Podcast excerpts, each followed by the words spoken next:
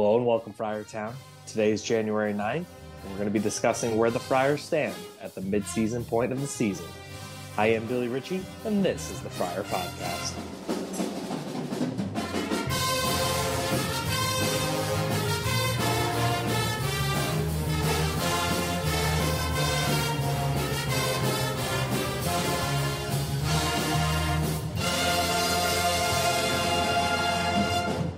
Hello, everybody, and welcome to episode 39 of the Friar Podcast. I'm, of course, your host, Billy Ritchie, joined by the great Kevin Farrell, friarbasketball.com. And today, we're really just here for a midseason check in. In a long college basketball season, as we've just started to kind of make our way through Big East play, there's certainly a lot going on in Friartown. We're still a little shocked we're just trying to move forward with the season and kind of see where the team should end up. Obviously, after a great start and, and you know a tragic injury for Bryce Hopkins ending his season. We're here to talk about some reaction from the Creighton game on Saturday. We're here to talk about the game at Madison Square Garden against St. John's. Love when we play at MSG when we play St. play St. John's, and then what the future could look like for the Friars for the rest of this Big East tilt. You know, considering that we're going to be playing some different lineups and really maybe even playing a little bit of a different style on on, on a couple different lineups that we put out there. So, Kev, to kick things off, what were your initial thoughts on the Creighton game on Saturday? You know, not not discouraging. Um, I don't think Creighton's as good as they've been built to be this year. I thought they were going to be good coming into the season, but um, I don't know. I don't. I just maybe I'm wrong. Maybe I'll be proven wrong. But um, having watched Creighton over the last month, I think they're good. I don't think they're like a top 15 level team like they were ranked for much of the season. But um, in a lot of ways, just a really bad matchup for PC to start without Bryce Hopkins. Um, I don't know about you, Bill, but I this was one matchup I thought Bryce could have really torn up. Uh, they lost Kaluma this year, Arthur Kaluma to Kansas State, and that seemed like a, a matchup that Bryce could kind of go nuts against. Um, obviously, Kalkbrenner would have been there. The Ram and Kalkbrenner gave Oduro a lot of problems. Um, Josh was four for 17 um, from uh, from the field. And just a tough matchup, a kind of a tough one to, to start off against, going up against uh, Kalkbrenner, your first game without Hopkins. And, you know, really Bill, I mean, how much time do they really have to game plan for this one without Bryce? Because – they were probably traveling on Friday. Um, the Hopkins injury happens on Wednesday, so a bit of a wash. I think you know it's a, a tough situation going going to Creighton and p- facing Pitino because um, he's obviously going to be trying to run PC into the ground with the press with uh, with a shortened rotation now. So a bit of a tough, tough stretch for PC. Um, I don't know. What were your thoughts on Creighton to start? So my initial thoughts were we don't usually like to play in Omaha. It's a tough place to play. I feel like it's one of the only away venues where our awareness is heightened and we're a little, we can get a little rattled if things aren't going our way. I mean, 17,000 plus fans. It was 17,253 in Omaha for the game. I, I just think that there isn't enough scoring consistency outside of Devin and credit Ticket Gaines. He was consistent, five and nine from the field, 12 points he was really your only other efficient scoring option because we are obviously going to look to Jayden to run the offense first, and then of course you know, score second. I, I, just you know four for seventeen. You mentioned it from Josh. Oh of five from three. That's just that's going to you know hurt your percentages and, and your ability points per possession on, on both ends right there. Whether it's a two point or a three point field goal. I mean Corey just can't really get comfortable right now, and it's so it's it's it's it's frustrating just because we saw what he could do as a role player last year in a small snippet, but he seemed just a lot more comfortable last year um, suiting up and, and, you know he got the start but unfortunately wasn't really able to kind of capitalize offensively. And then we saw Garwey get hurt multiple times in the game. It was almost like you know watching a bad scene in a movie. You know he comes out he immediately gets injured. I've dislocated both shoulders you know had shoulder problems like just just you know not not ideal because it can come out at any other time, or you could have you know inflammation and, and, and problems as you you're going up for a rebound. You don't you don't want to protect. You don't want to be thinking about it when you need to protect yourself and you're going up for a rebound. But I mean, there's just not enough offensive consistency outside of the lone 25 point scorer, Devin Carter, which we were talking about it offline last night. Is Devin almost not getting enough credit in in the in the Friar history books here of like, you know, he's having a Bryce Cotton level performance here in a game like Creighton on the road 25 and 10. He's been awesome. I mean, I, I think it's all the amount of, amount of credit he gets, like any year, is going to come down to how the team performs. Um, you know, and that goes for Big East awards. At this point, you got to assume if he keeps his pace up, he's definitely first team all Big East. But uh, depending upon how Providence fares, he could even make an outside push for Player of the Year. Um, I don't expect that to be the case. It's probably going to be, you know, showing my hand a little bit. I don't think PC is going to make a push for the top of the league without Bryce. So I think it's hard to be in the Player of the Year conversation without being a top, you know, two or three team in the league. But he's been awesome. Devin's been awesome. And I thought he just, I thought he ran out of gas. You know, I had wrote Bill on whatever it was Saturday. The game was that you know, he ended three for seven from three, but he was three for three at one point. He was just playing like perfect basketball. Uh, I think the real challenge is going to be for Providence, like both him and Josh need to rest. And when they rest them both at the same time, um, those aren't great lineups for Providence right now. Um, and I thought that you know Josh versus Kalkbrenner is just a just a bad matchup. That was my fear with Josh coming over. Um, when I watched, I watched a, lot of the Mason games over last summer, um, with just Kalkbrenner and then Clingan. You know, those and not a lot of back to the basket six foot nine guys are going to great success against two guys who are seven two and future NBA players. But um, those are going to be tough matchups for PC because they're really limited right now offensively. Um, and I don't know who else really emerges as like a consistent night to night guy. It's almost going to be offense by committee. Like one night, Ticket could hit a couple threes, one night it's Jayden. And then you get a hope that Corey Floyd could figure it out. You got to hope that uh, maybe Garwey is healthy and can give you a lift too. Um, but you know, offensively, I have a lot of concerns now about Bryce. So, what do you think about Jayden overall? We were talking about this a little bit. He seemed a little bit more aggressive, and he seemed a little bit more in the moment in the Creighton game on the road, and that was a great thing to see from your point guard, especially after uh, you know the injury to Bryce. Yeah, almost just Billy demeanor wise, he looked like I don't know. There was just he almost looked like there was more of an edge or a confidence there. Um, the corner three he hit was contested. That was a tough shot. Uh, and Jayden, I mean, he shot the ball really well over two years. I think he was like, I don't. He missed two free throws last year. He hasn't missed one all year. Um, so he's I think a lot better shooter than he's been, been billed. He got to the basket, had a really nice drive and a tough layup. He rimmed out a layup, a reverse around Kalkbrenner, and he just missed an end one at one point. So I think they just just need him to get in the paint and attack a lot more. I think he's got to be the guy. You know, I, I don't know if he can be a consistent like 12, 13 point per game scorer going forward the rest of the year.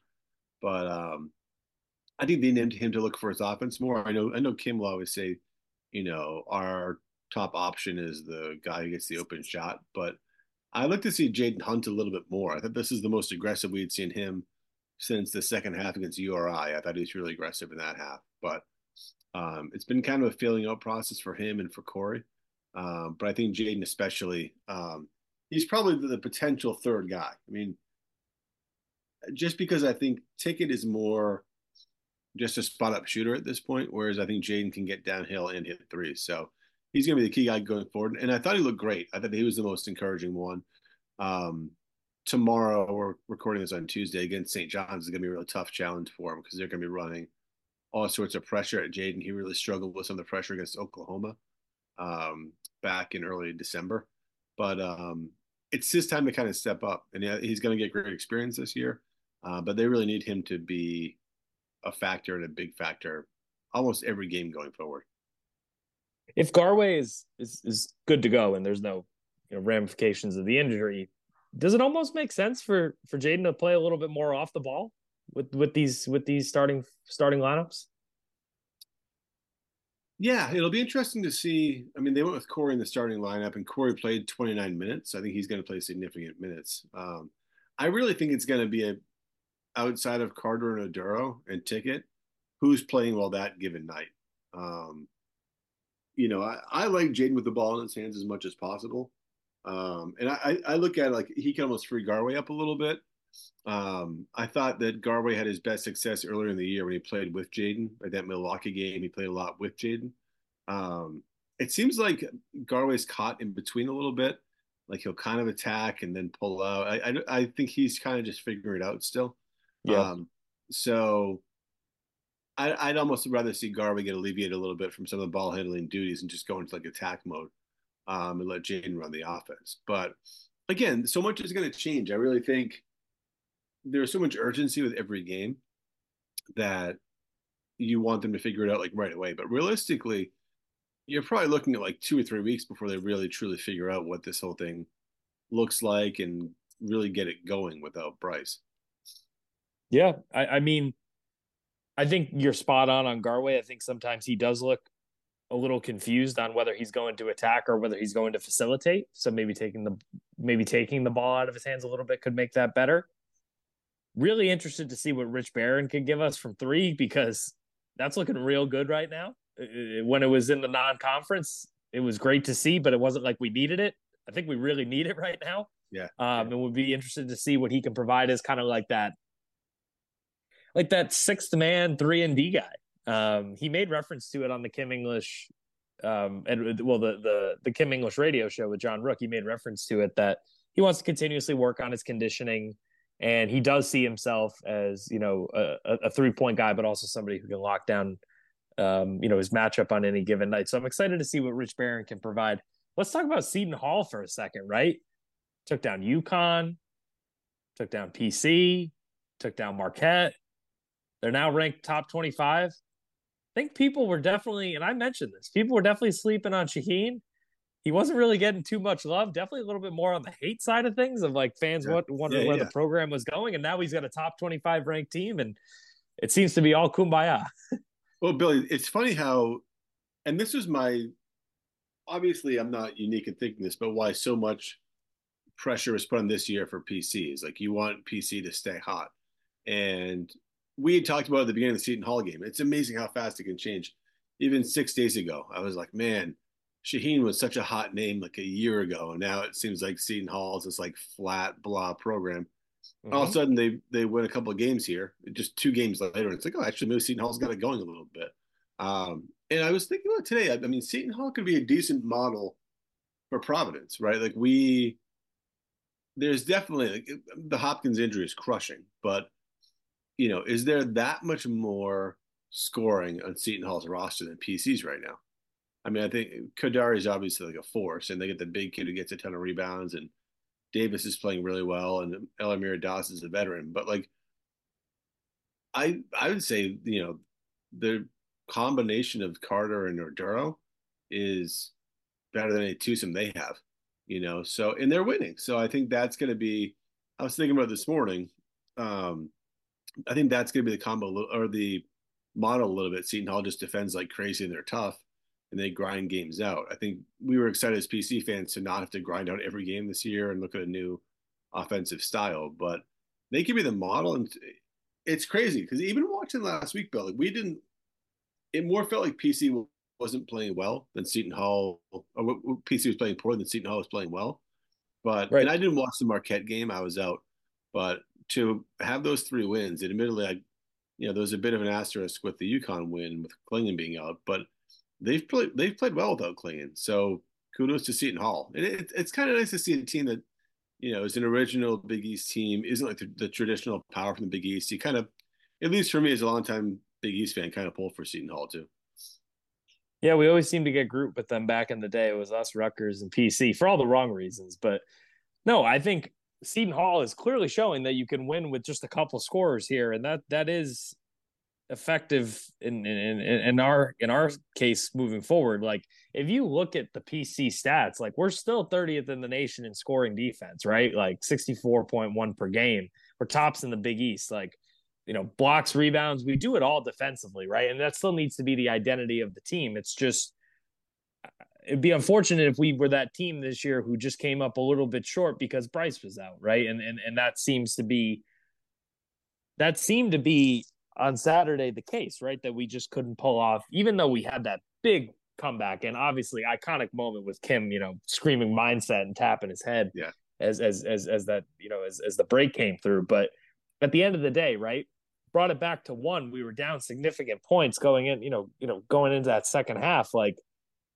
I just hope that this team isn't going to be the storyline of they were great, they were a tough, gritty team, but just didn't have enough offense to you know win games. Yeah, and that's why it's too bad they didn't pull out that Seton Hall game. I mean, you mentioned the defense. Right now, KenPom has them fourth in the country in defensive defensive efficiency. They're fourth in effective field goal percentage against, and they're fourth in two point field goal percentage against. So I mean, the defense couldn't be any better. Um, you know, this stretch with Creighton St. John's was going to be tough no matter what. I know you'll you'll be there tomorrow night, Bill, which is great for you at the at the St. John's game. excited for you. Um, but you know, they come home. This game against Xavier is looming large. I think uh, that's a game you kind of assume they were going to win. Um, I think they'll be desperate for a win there. But you go Xavier, you go DePaul, you go to Seton Hall, and, and then you get Georgetown coming here. So you'd hope you can pull off three wins there. You know, and my whole thing for PC going forward, at least as they're figuring this whole thing out, is just to stay at 500 or just above. You know, and, and then hopefully make a push later in the year. But I feel like the next two weeks is really, really critical, just because maybe even three weeks. The Georgetown game's the 27th. Uh, then they got UConn, Villanova, Creighton. That's a tough stretch, but um, just kind of stay above water, and so you can kind of absorb like a two-game losing streak. Um, but they got to stem the tide at some point.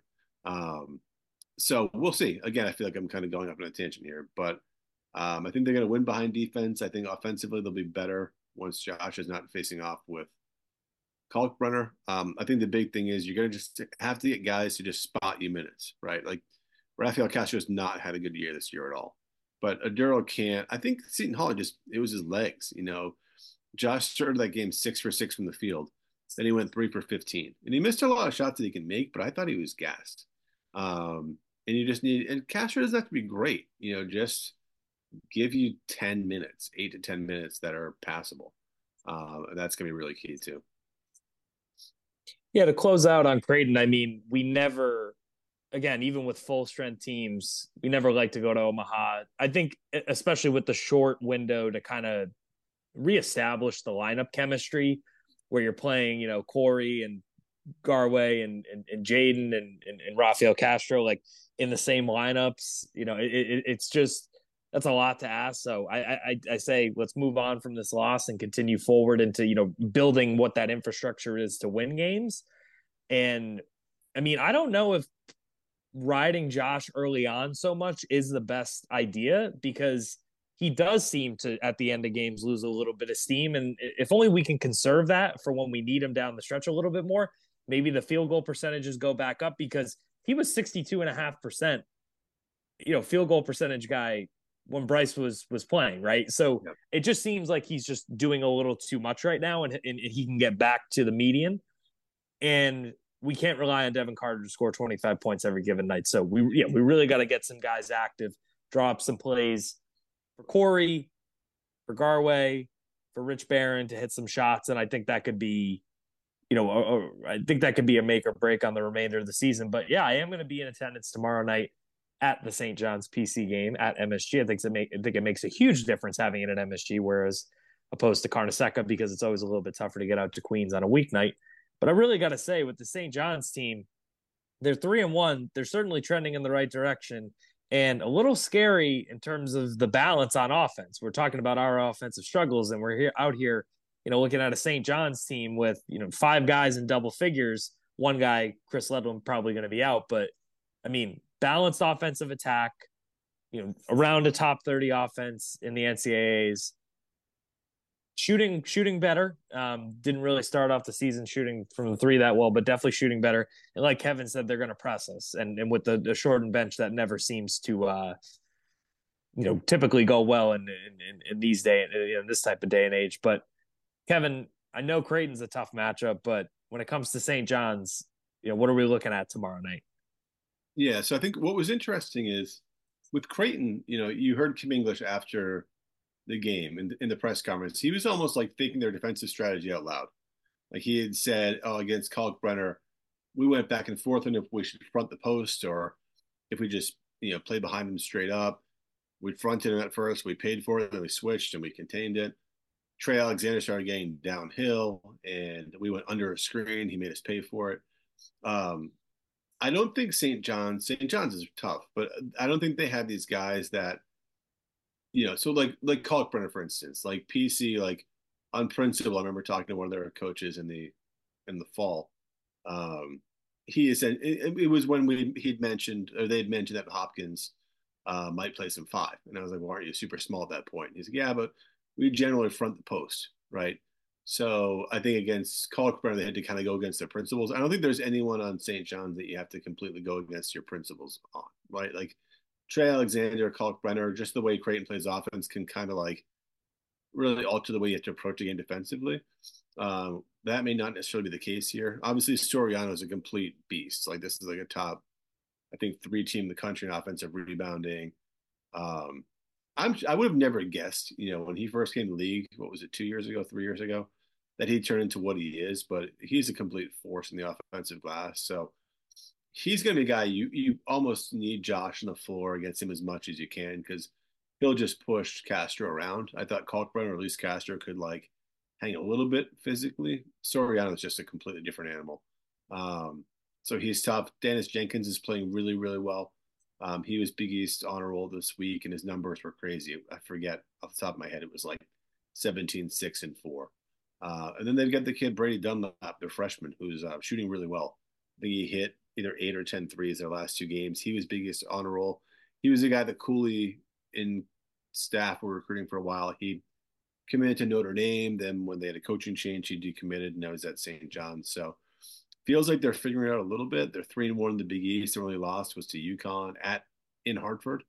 Um, I think it was like a four point loss too. It wasn't a terrible loss by any stretch. So, um, you know, Bill, I think the biggest challenge for PC, we talked about this offline before, is just handling the constant pressure they're going to play. I mean, obviously, Pitino knows that PC is really shorthanded, and it, it, goes beyond Hopkins. It goes back to, you know, I feel like I'm kind of belaboring this point in my articles, but you know, goes back to Alyn Breed in the spring, Justin uh, Justin Fernandez in the spring, Will McNair in the fall, now Hopkins. Like those are four really significant hits to what you thought were going to be part of your rotation.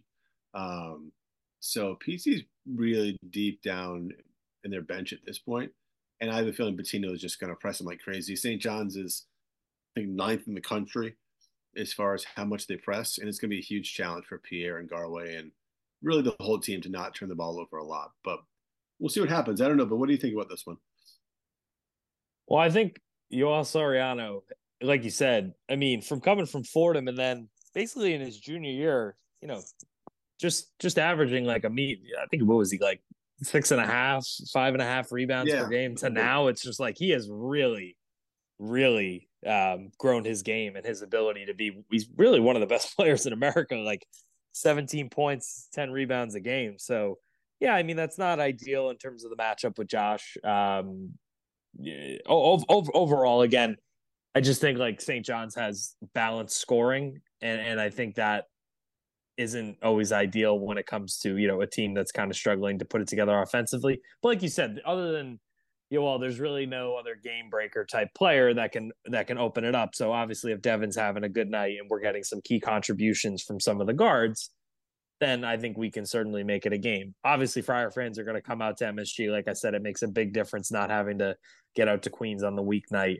Yeah. Um, but it's almost like the storyline of, of Pitino playing Providence is almost getting undermined, you know, by unfortunately the injury and, and, and, kind of where we're trending right now. Yeah, and I think honestly a big loss for them too is Chris Ledlum. Um, Pitino said he's doubtful to play today. For folks who aren't familiar with him or tend to focus on just PC, not the whole Big East, he's a guy. He was at Harvard. He was like a 18 and 8, 16 and 9 guy at Harvard. This year he's he's like an undersized power forward, like a six six, probably 230 guy who he's 11 and 8 this year. I don't think he's been great, but he's a versatile piece who, you know, plays thir- almost 30 minutes a game.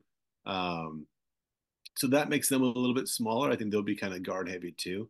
So from that perspective, it's kind of like Oduro versus Soriano, and then a bunch of like wings and guards going at it. So, um, you know, physically, I don't think there are terrible matchups for PC in this one, other than Josh is having to hold up against Soriano, and if Josh gets in foul trouble, then they've got some issues. Yeah, I, I do I do think it's interesting that Rick Pitino has been able to take, you know, a Harvard transfer, a Penn transfer, an Iona transfer, just all these different you know, guys, and in a year, kind of have him buy in, you know, have them buy into his system. Um, RJ Luis from UMass, right? So it's impressive that he could just get all, you know, uh, people were, you know, when they got blown out by Michigan, people were like, oh, like maybe they're not who we thought they were going to be. You got to give, you got to give kids some time. You know, you got to give Slick Rick some time here. At the end of the day, right? He's bringing in all these transfers from all these different schools, and now he's got them playing.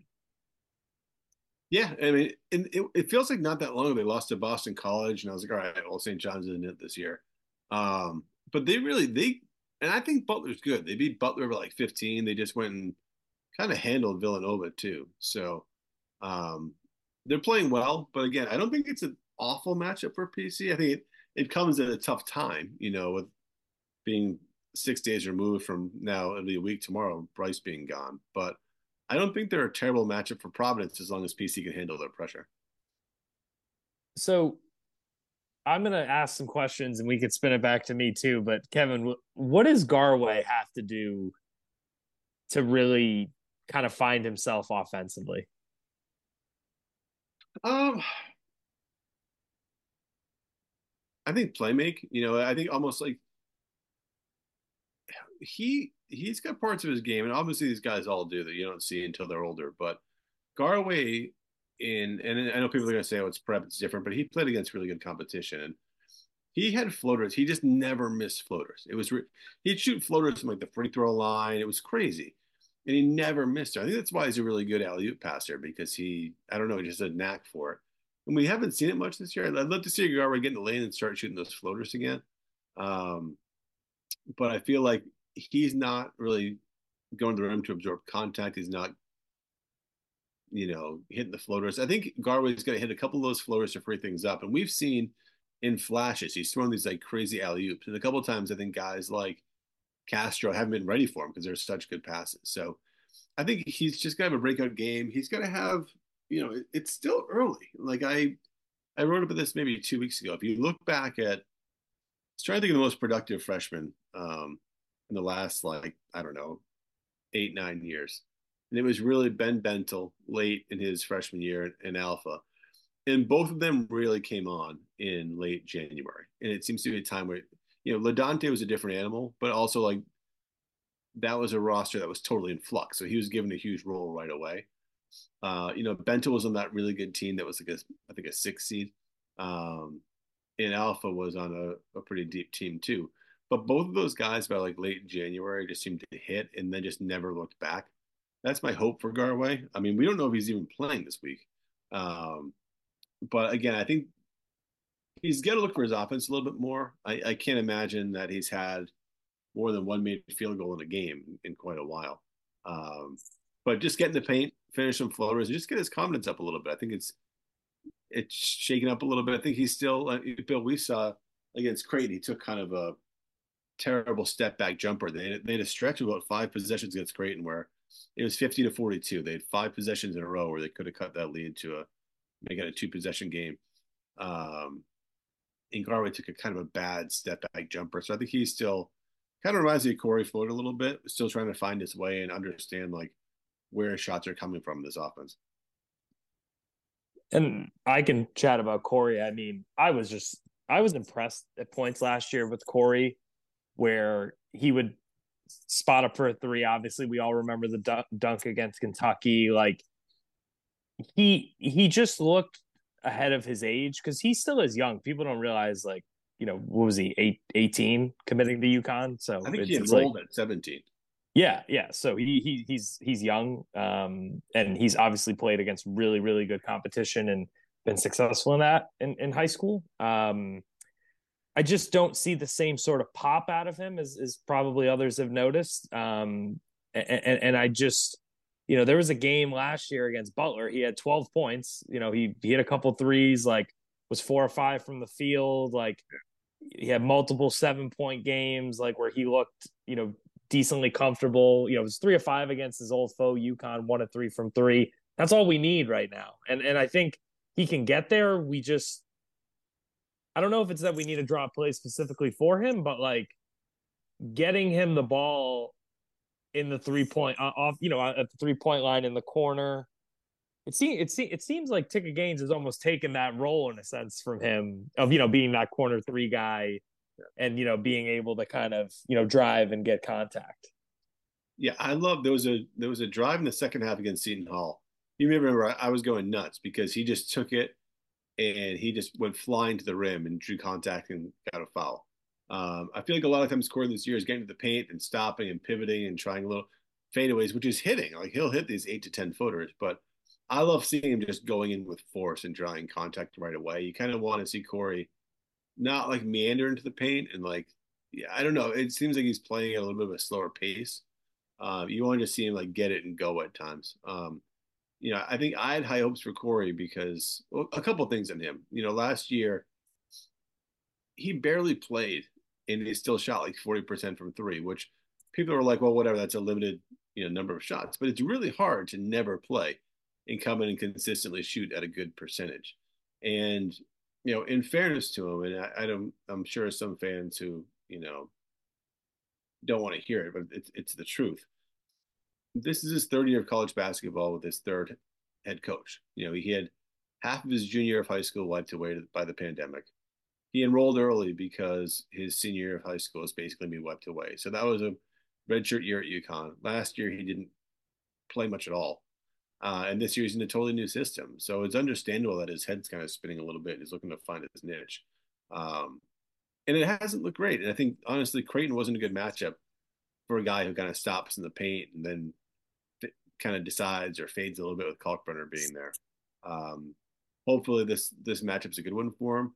You know, they can get up and down a little bit more. I'd like to see Corey kind of attacking the rim. Uh, maybe he gets in transition a little bit. And Billy, I think the, the threes this year, I'm, I bet if we went back and looked, it just seems like they're he's shooting a little bit quicker this year. You know, like last year, he was really measuring shots up and knocking them down. Everything this, this year seems a little bit quick. Um, I totally agree. I yeah, totally so, agree. Yeah, you, you, almost see it. You know, like he had one against Seton Hall. He's playing really well, and then he's kind of ill advised, but he's playing well, and it was well contested. I think he shot over the rim, maybe it was an air ball. You know, I think he's he's getting some, you know, he banks in these tough little like 10, 12 footers. Um, I think the three point shot, he just hasn't figured out like where he's going to get his threes in his offense. Yeah. No, great points all around. I think to summarize, if Garwey can think a little bit less and attack a little bit more, I think that'll make a big difference. I think if Corey can get off some threes that are a little bit more comfortable um, and, and, and, you know, less quick off the trigger, I think that'll be great. I think if we can get a little bit more Rich Barron from three, that'll be fun. You know, the fans get behind that. You know, obviously bring up the morale a little bit. And defensively, I think if we can do a lot of the same things that we've done all season, even without Bryce, you know, rebound, block shots, you know, just kind of get after people, I think we can still win some games. You know, I, I, I usually am very, very excited to talk, as everybody would, you know, hearing my voice on most podcasts. I just do feel bad for Kim, and, and he's just trying to work this on the fly so quickly in the middle of a Big East schedule that you know I, I just don't want to get the hopes up too much that we'll be able to figure it out in these next couple games. But like you said, Kevin, if we're able to kind of you know get get a little bit more solid in the rotations and look a little bit more comfortable and build some continuity in the lineups in the next couple games, like the season is is far from over. That is the one benefit to this, right? It's that we're we are just beginning Big East play. So if we're able to kind of figure out which lineups work and which lineups don't, then we can certainly get back to it because you know we're going to defend. And if we can get a little bit of an extra push on offense, if Seton Hall is doing it and there's some other teams out there that are only doing it with a couple scores, we can do it too. Well, all it takes is two or three games too. Like two weeks ago, no one thought much of Seton Hall or St. John's. All of a sudden, you win three out of four in the league, and things feel totally different. So, I think this is a big stretch for PC over the next week and a half, just to kind of stop the bleeding a little bit. I think just morale is down, right? They've lost two in a row, which normally is not great, but not the end of the world. But without Bryce, it just feels tough. I mean, the, the, in the Creighton game, you know, that's a tough matchup at Omaha. No one's surprised, but I just think they need some sort of positive momentum. It's going to happen, hopefully by at least Saturday with, with Xavier. Not counting out Wednesday at all, but um, I think they got to stop the bleeding this week, um, and we'll see what happens. Well, hope to see a bunch of you out there at Madison Square Garden on Wednesday night. Thank you guys, as always, for listening in. And we'll certainly be back in the coming weeks. Go Friars.